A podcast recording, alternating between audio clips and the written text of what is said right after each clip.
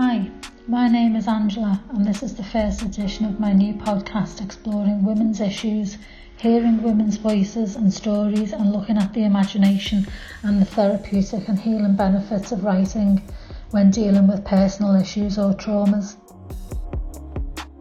My aim in this podcast is to examine and explore a diverse range of issues that affect women of all ages whether that be relationship issues, body image, trauma, or mental health issues. Before we get on to the first session, I thought I'd give you a little bit of background information on me, my story, and the reasons why I chose these topics and issues to explore in a podcast.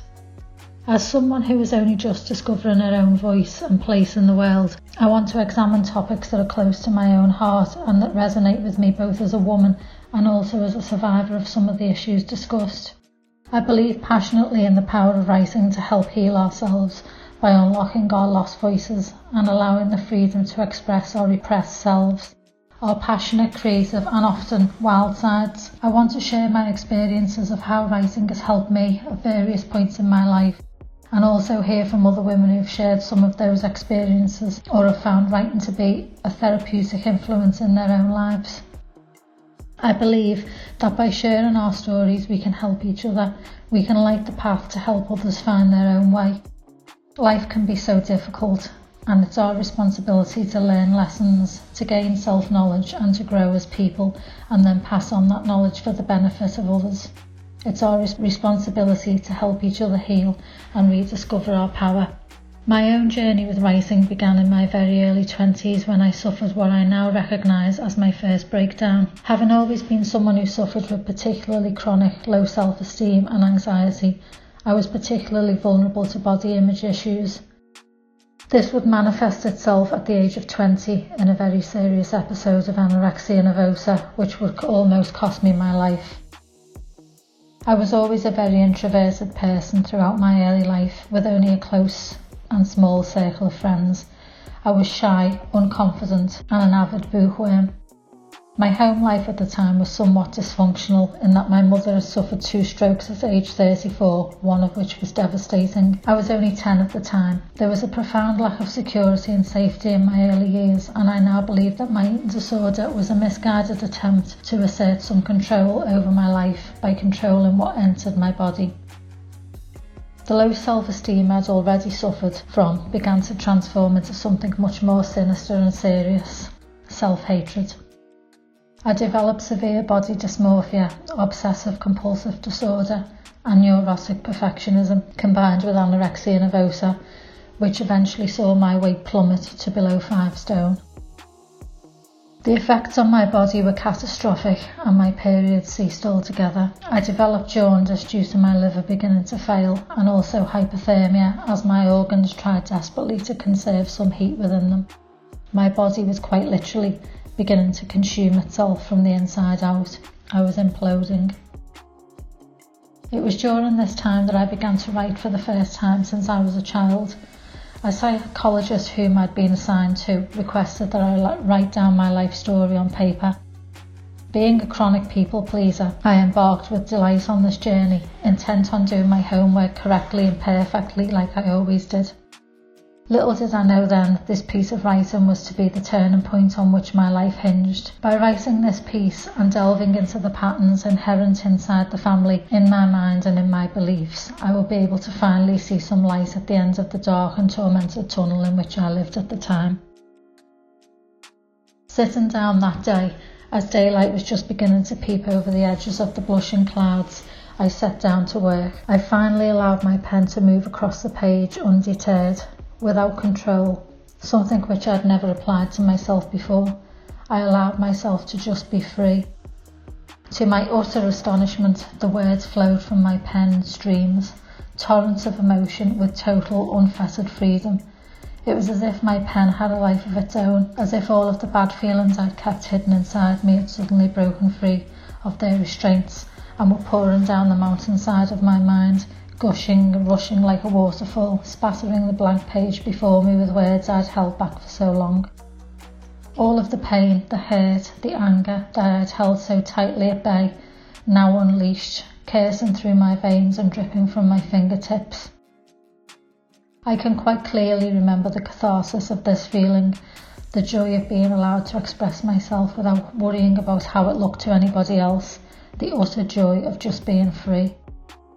It was this freedom, this unboundedness, that led me to finally see the answers which I'd been looking for. I wrote and wrote and wrote, eventually writing about 20 pages, I think, looking back, telling my story from birth to my disorder and how it felt to be me. All of the patterns, the limiting beliefs, the flawed feelings about myself and others were all there staring back at me in the cold light of day. This was the truth. The truth that I'd been never been able to speak. The truth that I'd held back. The truth I'd never been able to face before. Things about my family, myself and my life that I'd never been able to cope with. There on the page looking right back at me. I could quite clearly see why I was suffering the way I was when other girls my age were out dating and partying. I was starving myself because I hated myself. It was this awareness and self knowledge that would lead me onto the path of healing, and it was the start of a flurry of writing in which I wrote poem after poem about what I was going through. I was finally able to get the tormented and tangled thoughts which ran through my head out of me and onto the page. Afterwards, I felt lighter, clearer, calmer. This was the first step on a long, long journey, but it was also the first time I realised the power of writing and how writing could help. Self esteem was to remain something I struggled with throughout my life. This issue was not solved at the time of my eating disorder. In fact, if anything, I papered over the cracks, and inside I remained the same girl with the same faulty thinking and beliefs.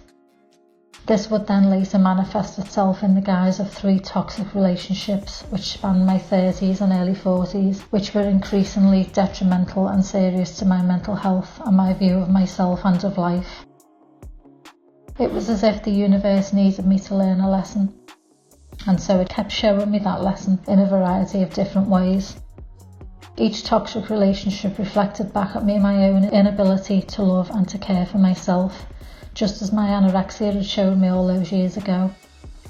I still believed that in some way I was defective, not good enough, never good enough.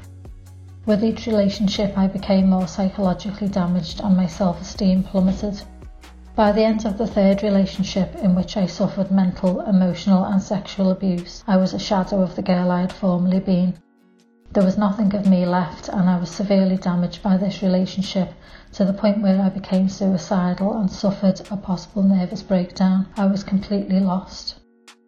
It was during the time of the breakdown of this final relationship that I once again discovered writing. Once again, it became the tool by which I could delve into the dark recesses of my own mind and bring the horrors out into the sunlight. It once more allowed me to tell the truth on paper, things I was unable to face in my life, it allowed me to see what was happening to me in the cold light of day, to see the red flags which I'd ignored, to see the truth of what was happening, and to recognise that it did not match what I was being subjected to within the relationship. It allowed me to eventually find myself again and to take back the control of myself, my body, and of my life. It allowed me the distance I needed from what was happening by viewing it on paper in a more objective way. It made me open up and tell the truth to those who cared about my welfare and to receive the support that I so badly needed. It helped me to see it for what it was abuse. It also helped me to recognise that I was allowing it, I was abusing myself, and with that knowledge came the breakthrough. If I was abusing myself, then I was in control, not them. This shift in consciousness and the acceptance of the reality of the horror I was enduring and had put myself through was quite literally the hardest thing I've ever had to face. However, in the breaking down is the breaking open, and it was through this trauma that I became involved with Writing on the Wall and with the It's Not OK project for women vulnerable to or having suffered domestic abuse. In this community, I found a warm, safe and supportive space in which to tell my story and to hear the stories of other women who had suffered like me. It allowed me the space to explore and allow my creativity to flow and to be expressed. I will be forever full of gratitude for that and for finding and writing on the wall. Through the power of writing and words, stories and poetry, I slowly picked myself up off the floor and began to not only speak my truth, but to allow myself to be heard, to have a voice, to sing, to take my power back. It is my dream to help you find yours.